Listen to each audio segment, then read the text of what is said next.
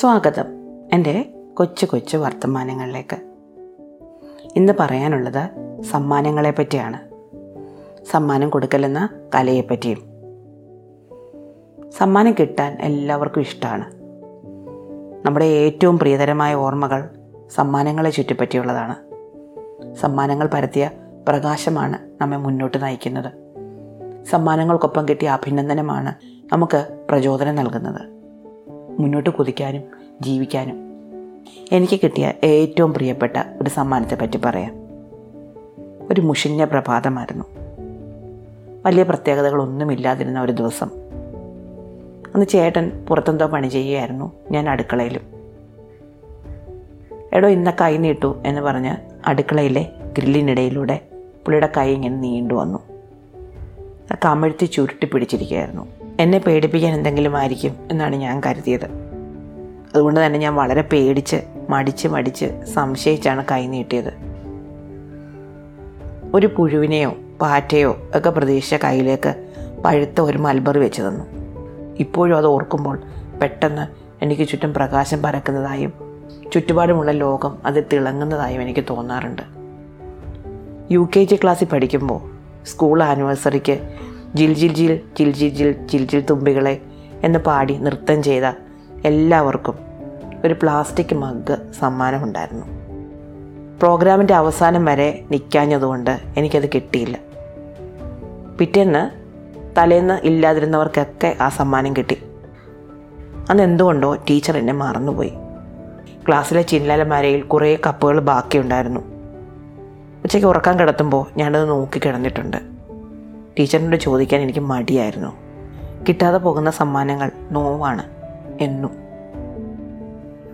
അധ്യാപക ജീവിതത്തിന്റെ ആദ്യത്തെ കുറച്ച് വർഷങ്ങളിൽ ഞാൻ സോഷ്യൽ സയൻസും പഠിപ്പിക്കുന്നുണ്ടായിരുന്നു. എന്റെ വിഷയം സോഷ്യൽ സയൻസ് അല്ലാതിരുന്നിട്ടും.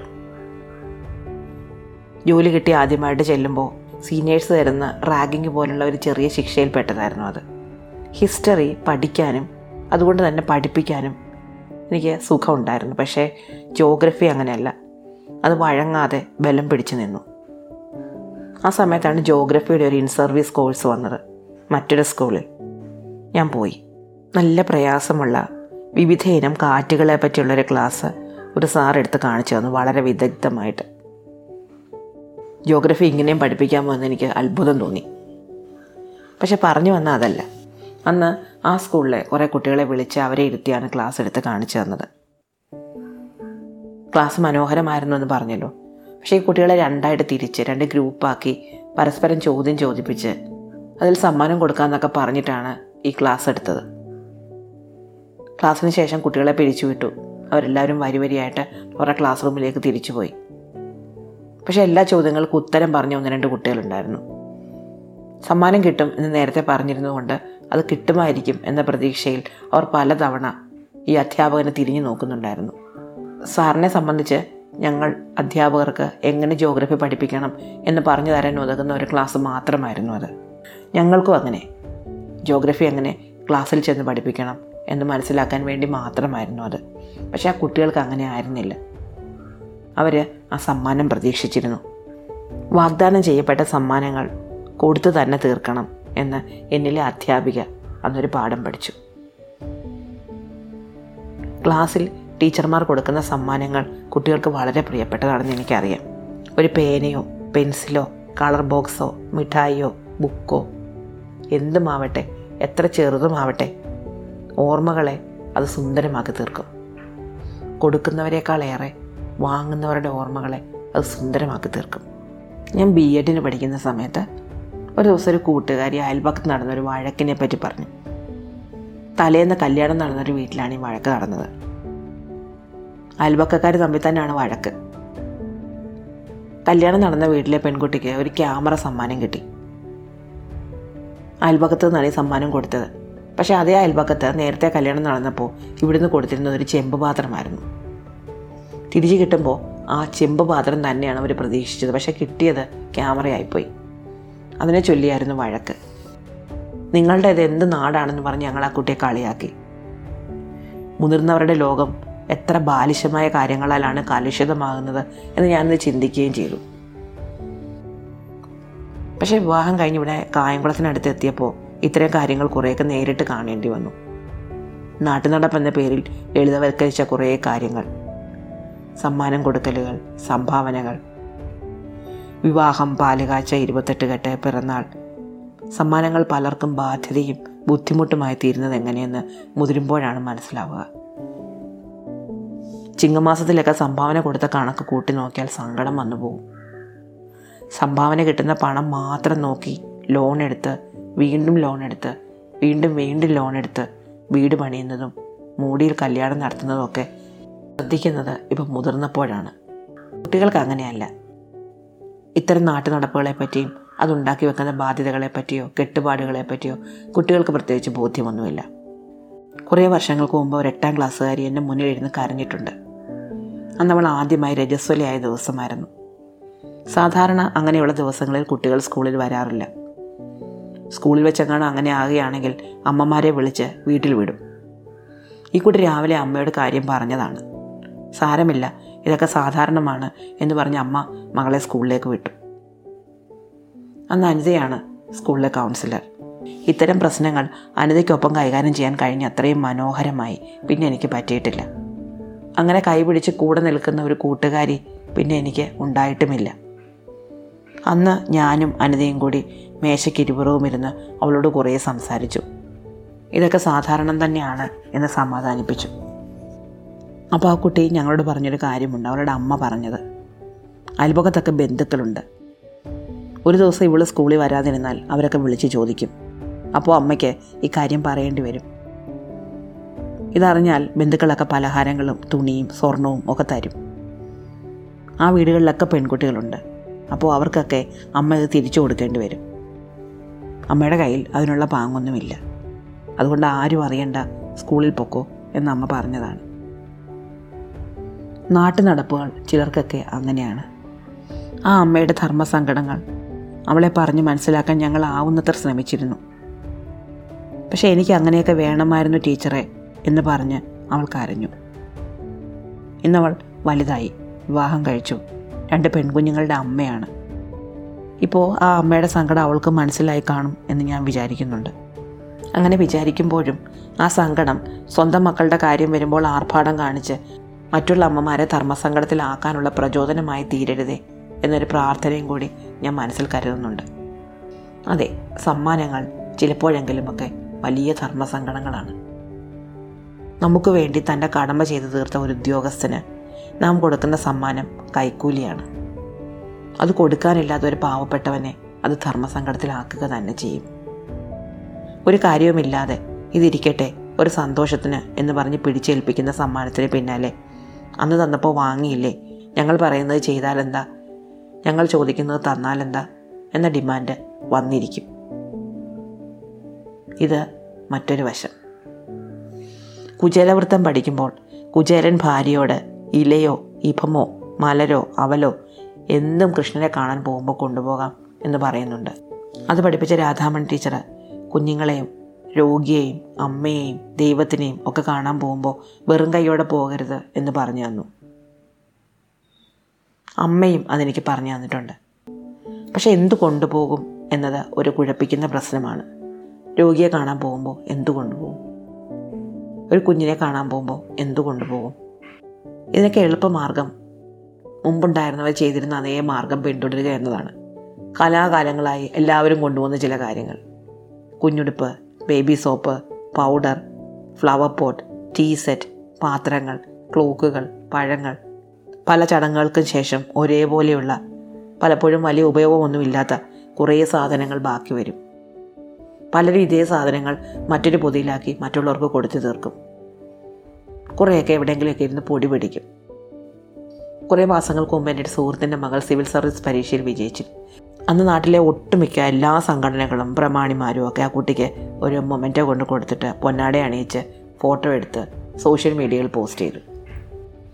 അപ്പോൾ എനിക്കറിയാവുന്ന ഒരു സംഘടനക്കാർ ഈ മൊമെന്റോയ്ക്ക് വേണ്ടിയിട്ട് കടയിൽ ചെന്നപ്പോൾ കടക്കാർ ഒരു വലിയ ഷെൽഫ് കാണിച്ചു കൊടുത്തിട്ട് പറഞ്ഞു ഇതിലിരിക്കുന്ന എല്ലാ മോഡലുകളും ആ കുട്ടിക്ക് പോയി കഴിഞ്ഞു. ഇനി പുതിയതെന്തെങ്കിലും സെലക്ട് ചെയ്യൂ. അപ്പോൾ ചെന്ന ആൾക്കാർ പറഞ്ഞു ഒന്നും സാരമില്ല. എല്ലാവരും എടുത്ത പോലെ ഒന്ന് ഞങ്ങളുടെ കയ്യിലുള്ള കാശ് ഒപ്പിച്ച് തന്നാൽ മതി. അവരെ സംബന്ധിച്ച് അത് കൊണ്ടുപോയി കൊടുക്കുക കൂടെ നിന്നൊരു ഫോട്ടോ എടുക്കുക സോഷ്യൽ മീഡിയയിൽ പോസ്റ്റ് ചെയ്യുക അത്രയൊക്കെ ഉള്ളു കാര്യങ്ങൾ ഇഷ്ടം ആവശ്യം ആഗ്രഹം തുടങ്ങിയ കാര്യങ്ങളെക്കാളേറെ കൊടുക്കുക എന്ന ചടങ്ങ് തീർക്കൽ മാത്രമാണ് പലപ്പോഴും സമ്മാനം കൊടുക്കൽ. ഇപ്പോൾ പേഴ്സണലൈസ്ഡ് ഗിഫ്റ്റുകളുടെ സമയമാണ്. ഫോട്ടോ പതിച്ച കപ്പ് ക്ലോക്ക് കലണ്ടർ ഡോൾ അങ്ങനെ കുറേ സാധനങ്ങൾ വാങ്ങാൻ കിട്ടും. ഇവിടെയും ചിലപ്പോഴൊക്കെ കാണാറുള്ളത് സ്വന്തം പടം പ്രിന്റ് ചെയ്ത കപ്പുകളോ അല്ലെങ്കിൽ ഗ്രീറ്റിംഗ് കാർഡുകളോ ഒക്കെ മറ്റുള്ളവർക്ക് കൊടുക്കുന്നവരാണ്.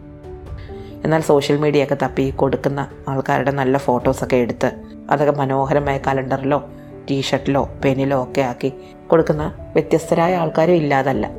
അങ്ങനെയുണ്ട്. സുധാമൂർത്തിയുടെ ഒരു ലേഖനത്തിൽ ഒരു കുട്ടിയുടെ ഒന്നാം പിറന്നാളിന് ഒരു ബൗളും സ്പൂണും കൊടുക്കാൻ വേണ്ടി വാങ്ങിയതിനെ പറ്റി പറഞ്ഞിട്ടുണ്ട്. ഒരു പണക്കാരി ആയതിനാൽ ഇത് കൊടുക്കുന്നത് മോശമാണ് എന്ന് കൂടെ ഉണ്ടായിരുന്ന ആൾ അഭിപ്രായപ്പെട്ടു. ഇതൊരു പൊതുബോധമാണ്. കൊടുക്കുമ്പോൾ ആളിന്റെ നിലയും വിലയും അനുസരിച്ച് കൊടുക്കുക. കൊച്ചു കുഞ്ഞുങ്ങൾക്കൊക്കെ സ്വർണം കൊടുക്കുന്ന എന്തിനാണെന്ന് എത്ര ആലോചിച്ചാലും എനിക്ക് മനസ്സിലാവാറില്ല. പക്ഷെ എന്നാലും പൊതുബോധത്തിനൊപ്പം നിൽക്കുമ്പോൾ ഞാനും കൊടുക്കാറുണ്ട്. നനുത്ത കോട്ടൺ കെട്ടുടുപ്പോ ചെറിയ പാത്രങ്ങളോ ഇഞ്ചയോ ഉരുക്ക് വെളിച്ചെണ്ണയോ അങ്ങനെയുള്ള കാര്യങ്ങളൊന്നും ആരും കുഞ്ഞുങ്ങൾക്ക് കൊടുക്കാൻ വേണ്ടി അങ്ങനെ തിരഞ്ഞെടുക്കാറില്ല. പത്ത് മാസം ആ കുഞ്ഞിനെ ചുമന്ന് പ്രസവിച്ച ഒരു അമ്മ കൂടിയുണ്ട് ആ കുഞ്ഞിനൊപ്പമെന്നും ആ അമ്മയ്ക്ക് എന്തെങ്കിലും കൊടുക്കണമെന്നും അധികം ആരും ചിന്തിക്കാറില്ല. വളരെ അടുപ്പമുള്ള അമ്മമാർക്ക് ഞാൻ അങ്ങനെ ചിന്തിച്ചു കൊടുക്കാറുണ്ടെങ്കിലും ഞാനും മിക്കവാറും എല്ലാവരും ചെയ്യുന്നത് പോലൊക്കെ ചെയ്യാറാണ് പതിവ്. ഞാനും അങ്ങനെയൊക്കെ ചെയ്യുന്നതിന് മറ്റൊരു കാരണമുണ്ട്. നമ്മൾ മറ്റൊരു രീതിയിലൊക്കെ ചിന്തിച്ച് സമ്മാനങ്ങൾ കൊണ്ട് കൊടുത്താലും വാങ്ങുന്നവർ പൊതുബോധത്തിന് അപ്പുറത്തേക്ക് ചിന്തിക്കാത്തവരാണെങ്കിൽ അതും പ്രശ്നമാണ്. പൊതുവേ സമ്മാനങ്ങൾ തിരഞ്ഞെടുക്കുന്നതിൽ ശ്രദ്ധിക്കുന്ന ഒരാളാണ് ഞാൻ. എന്നാലും ചിലപ്പോഴൊക്കെ കൂട്ടുകാർക്കൊപ്പമോ കുടുംബത്തിനൊപ്പമോ സമൂഹത്തിനൊപ്പമോ നാട്ടുനടപ്പിനൊപ്പമോ ഒക്കെ കൂടേണ്ടിയും വരാറുണ്ട്. എന്നാലും ഓരോ ഗിഫ്റ്റിനും പിന്നിൽ ഒരു നിമിഷത്തേക്കെങ്കിലും ഇത് ആവശ്യമുണ്ടോ? ഇവർക്കിത് ഇഷ്ടപ്പെടുമോ? ഇവരിത് അർഹരാണോ? ഇതിന്റെ മൂല്യം ഇവർ മനസ്സിലാക്കുമോ? എന്നൊക്കെയുള്ള ചിന്ത തീർച്ചയായും ഉണ്ട്. ചിലപ്പോഴൊക്കെ ദിവസങ്ങളോളമോ മാസങ്ങളോളമോ ഒരു സമ്മാനം തിരഞ്ഞെടുക്കാൻ വേണ്ടി ഞാൻ ചിന്തിക്കാറുണ്ട്. അന്വേഷിക്കാറുമുണ്ട്. Men are from Mars and women are from Venus എന്ന പുസ്തകം ഒന്ന് രണ്ട് വിവാഹങ്ങൾക്കെങ്കിലും ഞാൻ സമ്മാനം കൊടുത്തിട്ടുണ്ട്. ആ പുസ്തകത്തിന് വലിയ വിലയൊന്നുമില്ലെങ്കിലും ആ പുസ്തകം വാങ്ങുന്ന ആൾക്കാർക്ക് അത് പ്രയോജനപ്പെടും എന്നെനിക്ക് തോന്നിയിട്ടുള്ളതുകൊണ്ട്. ഞാൻ ആ പുസ്തകം സമ്മാനിച്ചിട്ടുള്ള ആൾക്കാരെല്ലാവരും അത് സന്തോഷത്തോടെ അത്ഭുതത്തോടെ വാങ്ങുകയും പിന്നീട് അതേപ്പറ്റി എന്നോട് പറയുകയും ചെയ്തിട്ടുണ്ട്. എന്ന് കരുതി എല്ലാ വിവാഹങ്ങൾക്കും എനിക്ക് സമ്മാനം കൊടുക്കാൻ പറ്റില്ല. എല്ലാവരും അത് ഇഷ്ടപ്പെടണമെന്നില്ല. എല്ലാവർക്കും അത് യോജിക്കണമെന്നുമില്ല. ചെടിച്ചട്ടികൾ വാങ്ങി മണ്ണ് നിറച്ച് ചെടി വെച്ച് വളർത്തി ഒരു പാലുകാച്ചിന് ഞാൻ സമ്മാനം കൊടുത്തിട്ടുണ്ട്. വീട് പണി തീരുന്ന സമയം ഊഹിച്ച് നേരത്തെ തുടങ്ങിയ ഒരു പ്രോസസ്സായിരുന്നു അത്. ആ സമ്മാനവും വാങ്ങിയ ആൾക്കാർക്ക് അത് ഇഷ്ടപ്പെട്ടു എന്ന് തന്നെയാണ് ഞാൻ കരുതുന്നത്. അപ്രതീക്ഷിതമായി കൊടുക്കുന്ന സമ്മാനങ്ങൾക്ക് പകിട്ടേറും. സന്തോഷത്തോടെ കൊടുക്കുന്നവയ്ക്ക് മനസ്സോടെ കൊടുക്കുന്നവയ്ക്ക്. തിരിച്ചൊന്നും പ്രതീക്ഷിക്കാതെ കൊടുക്കുക എന്നതും മറ്റൊരു കാര്യമാണ്. അതൊക്കെ സമ്മാനങ്ങളുടെ മാറ്റ് കൂട്ടും. ഒരു ചിരിയോ തോളിൽ തട്ടി ഒരു വാക്കോ ഒരു മെസ്സേജോ ഒക്കെ സമ്മാനങ്ങളാണ് പലപ്പോഴും. എല്ലാ ന്യൂ ഇയറിനും എന്റെ ക്ലാസ്സിലെ കുട്ടികൾക്കൊപ്പം ഞാൻ ഭക്ഷണം പങ്കുവെച്ച് കഴിക്കാറുണ്ട്. ഓരോരുത്തരോടും അവർക്ക് ഏറ്റവും പ്രിയപ്പെട്ട വിഭവം തയ്യാറാക്കി പൊതിഞ്ഞു കൊണ്ടുവരാൻ പറയും. അന്ന് രാവിലെ നറുക്കിടും. ആരുടെ പേരാണോ നറുക്കെടുക്കുന്നത്? തന്റെ കയ്യിലുള്ള പൊതി ആ ആൾക്ക് കൊടുക്കണം. ഞങ്ങളെല്ലാവരും അങ്ങനെ ഭക്ഷണം പരസ്പരം കൈമാറി ഒരുമിച്ചിരുന്ന് കഴിക്കും. ഭക്ഷണം മനോഹരമായൊരു ഗിഫ്റ്റാണ്. കുട്ടികളുടെ സ്കൂൾ ഓർമ്മകളെ അത് സമ്പന്നമാക്കി തീർക്കും എന്ന് ഞാൻ പ്രതീക്ഷിക്കുന്നു. സ്കൂളൊക്കെ കഴിഞ്ഞു പോയാലും സ്കൂളിനെ പറ്റി ഓർക്കുമ്പോൾ കൂട്ടുകാർക്കും ടീച്ചറിനും ഒപ്പം ഇരുന്ന് ഭക്ഷണം കഴിച്ച ആ ദിവസം അവർ ഓർക്കുമായിരിക്കണം നെയ്യ് കണ്ണിമാങ്ങ അച്ചാറ് ചെടി പേരയ്ക്ക തുടങ്ങിയവയൊക്കെയാണ് ഞാൻ സാധാരണ അടുപ്പമുള്ള ആൾക്കാർക്ക് കൊടുക്കുന്ന സമ്മാനങ്ങൾ. കൗതുകം തോന്നിക്കുന്ന പാത്രങ്ങളോ ചെടികളോ ഒക്കെ ഞാൻ കൂട്ടുകാരുമായി പങ്കുവെക്കാറുണ്ട്. ഏകദേശം പതിനേഴ് വർഷങ്ങൾക്ക് മുമ്പ് എന്റെ മകനെ ഞാൻ പ്രസവിക്കുന്നതിന് കുറച്ച് കാലം മുമ്പ് എന്റെ ജ്യേഷ്ഠത്തി ഒരിക്കൽ പുള്ളിക്കാരിയുടെ രണ്ട് സാരികൾ പഴയ സാരികൾ എനിക്ക് തന്നിട്ട് പോയി. ചേച്ചി പോകുമ്പോൾ ഞാൻ ഇല്ലാതിരുന്നതിനാൽ അത് പൊതിഞ്ഞ് എന്റെ ബെഡ്റൂമിൽ വെച്ചിരിക്കുകയായിരുന്നു. എന്നിട്ട് എന്നെ ഫോൺ ചെയ്ത് പറഞ്ഞു രണ്ട് സാരി അവിടെ വെച്ചിട്ടുണ്ട് എടുത്തോണേന്ന് ചേട്ടത്തി പഴയത് തന്നിട്ട് പോയി എന്ന് പറഞ്ഞ് കൂട്ടുകാരികൾ എന്നെ അന്ന് കളിയാക്കിയിരുന്നു. പക്ഷേ അതൊരു മോശം കാര്യം എനിക്ക് തോന്നിയതേ ഇല്ല. വലിയ വയറും വെച്ച് സാരിയൊക്കെ ഉടുത്ത് ബസ്സിലെ തിരക്കിൽ ജോലിക്ക് പോകുന്ന എന്റെ ബുദ്ധിമുട്ടിനെ പറ്റി ചേച്ചി ചിന്തിച്ചുവെന്നും അതിനെന്ത് പരിഹാരം എന്ന് ആലോചിച്ചുവെന്നും ഉള്ളതിന്റെ ഒരു തെളിവായിരുന്നു ആ സാരികൾ. സാരി തന്നപ്പോൾ ചേച്ചി എന്നോട് പറഞ്ഞത് ഇതിന് ഭാരം വളരെ കുറവാണ്. യാത്രയ്ക്ക് വളരെ സൗകര്യമാണ് എന്നാണ്. ആ കരുതലാണ് ആ സമ്മാനത്തിനെ മനോഹരമാക്കുന്നത്. നാം കൊടുക്കുന്ന സമ്മാനങ്ങളൊന്നും കൊടുത്തെടുത്ത് തന്നെ തിരിച്ചു കിട്ടണമെന്നില്ല പക്ഷെ കിട്ടിയിരിക്കും. എന്നെങ്കിലും ഒരിക്കൽ. ആരുടെയെങ്കിലും കയ്യിൽ നിന്ന്. എന്റെ മകൻ ചെറിയ കുട്ടിയായിരുന്നപ്പോൾ എല്ലാ പിറന്നാളിനും ഡി സി ബുക്സിൽ കൊണ്ടുപോയി പുസ്തകങ്ങൾ വാങ്ങിക്കൊടുക്കുമായിരുന്നു. എന്റെ കുട്ടിക്കാലത്ത് അങ്ങനെ പുസ്തകങ്ങൾ കിട്ടാൻ ഞാൻ കൊതിച്ചിരുന്നത് കൊണ്ടാവണം. അവനോട് ഞാൻ അങ്ങനെ ചെയ്തിരുന്നത്. പക്ഷെ അവന് മലയാളം ഒരിക്കലും വായന ആഴത്തിലോടാൻ പാകത്തിൽ വഴങ്ങിയില്ല. ഇംഗ്ലീഷിൽ അവന്റെയും എന്റെയും വായന ആദ്യമൊക്കെ ഒന്നിച്ചൊഴുകിയിട്ട് വേർതിരിഞ്ഞു പോയി. ഇപ്പോൾ അവന് വേണ്ടതെടുക്കാൻ അവനോട് തന്നെ ചോദിക്കേണ്ട അവസ്ഥയാണ്. അവൻ ഇഷ്ടമുള്ള പുസ്തകങ്ങളെയോ ഓതേഴ്സിനെയോ എനിക്ക് പരിചയമില്ല. ഉടുപ്പുകളും അങ്ങനെ തന്നെ. ചെറിയ കുട്ടികളായിരിക്കുമ്പോൾ നമ്മുടെ ഇഷ്ടത്തിന് നമുക്ക് വാങ്ങി കൊടുക്കാം വളർന്നു വരുമ്പോൾ അവർക്ക് അവരുടേതായ ഇഷ്ടങ്ങളാണ്. ചോദിക്കാതെ പറ്റില്ല. അവിടെ നമ്മളുടെ ഇഷ്ടങ്ങൾക്ക് വലിയ സ്ഥാനമൊന്നുമില്ല. എന്നിരുന്നാലും ഇഷ്ടപ്പെട്ട ഭക്ഷണമോ ഒരു വാക്കോ എന്തെങ്കിലുമൊക്കെ ആയിട്ട് സമ്മാനങ്ങൾ നൽകി അവന്റെ ഓർമ്മകളും സമ്പുഷ്ടമാക്കാൻ ഞാൻ എപ്പോഴും ശ്രമിക്കാറുണ്ട്.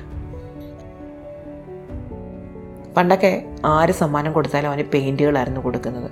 വാട്ടർ കളറോ ആക്രിലിക്കോ ക്രയോൺസോ ഒക്കെ. പക്ഷേ അത്തരം സമ്മാനങ്ങൾ അവൻ എത്രത്തോളം അനുയോജ്യമാണ് എന്ന് ഇപ്പോൾ ഞാൻ മനസ്സിലാക്കുന്നുണ്ട്. ചില കാലത്ത് അവൻ പെൻസിൽ കൊണ്ടായിരിക്കും വരയ്ക്കുക. ചിലപ്പോൾ ചാർക്കോൾ വെച്ചിട്ട് കുറേ കാലം ഒരു വാട്ടർ കളർ മാത്രം ചെയ്തു. കുറേ കാലം ആക്രിലിക്ക് തന്നെ ചെയ്തു. ഇപ്പോൾ ഡിജിറ്റൽ പെയിന്റിംഗ് ആയി. അവന് വേണ്ട പെൻ ടാബ് ഗ്ലൗ ഒക്കെ അവൻ തന്നെ തിരഞ്ഞെടുത്താലേ ശരിയാവൂ. അവന്റെ കൈക്ക് വഴങ്ങുന്നത് അവൻ തന്നെ നോക്കിയെടുക്കണം. മോന്റെ കാര്യം മാത്രമല്ല ചേട്ടനും മോൾക്കും ഒക്കെയുണ്ട് ഇത്തരം താല്പര്യങ്ങളും ഇഷ്ടങ്ങളും. എന്റെ വീട്ടിൽ എനിക്കറിയാവുന്നവർ ഇങ്ങനെയാണെങ്കിൽ വീടിന് പുറത്ത് ഒരു വലിയ സമൂഹത്തിലെ ആൾക്കാരെ ഞാൻ എങ്ങനെ മനസ്സിലാക്കും? അവർക്ക് ഇഷ്ടപ്പെടുന്ന സമ്മാനങ്ങൾ ഞാൻ എങ്ങനെ തിരഞ്ഞെടുക്കും? ഗിഫ്റ്റ് തിരഞ്ഞെടുക്കൽ അതുകൊണ്ട് ഒട്ടും എളുപ്പമുള്ള പണിയല്ല. എന്നാൽ ജീവിതയാത്രയെ ആസ്വാദ്യമാക്കുന്നതിൽ ഈ ഗിഫ്റ്റിന് വളരെ വലിയ സ്ഥാനമുണ്ട് താനും. അവയാണ് നമ്മുടെ ഓർമ്മകളെ സമ്പന്നമാക്കുന്നത്. എന്തായാലും നിറഞ്ഞ മനസ്സോടെ തിരിച്ചൊന്നും പ്രതീക്ഷിക്കാതെ നമ്മെക്കൊണ്ട് പറ്റുന്ന സമ്മാനങ്ങൾ നമുക്ക് മറ്റുള്ളവർക്ക് കൊടുക്കാം. നിർത്തട്ടെ. നന്ദി. നമസ്കാരം.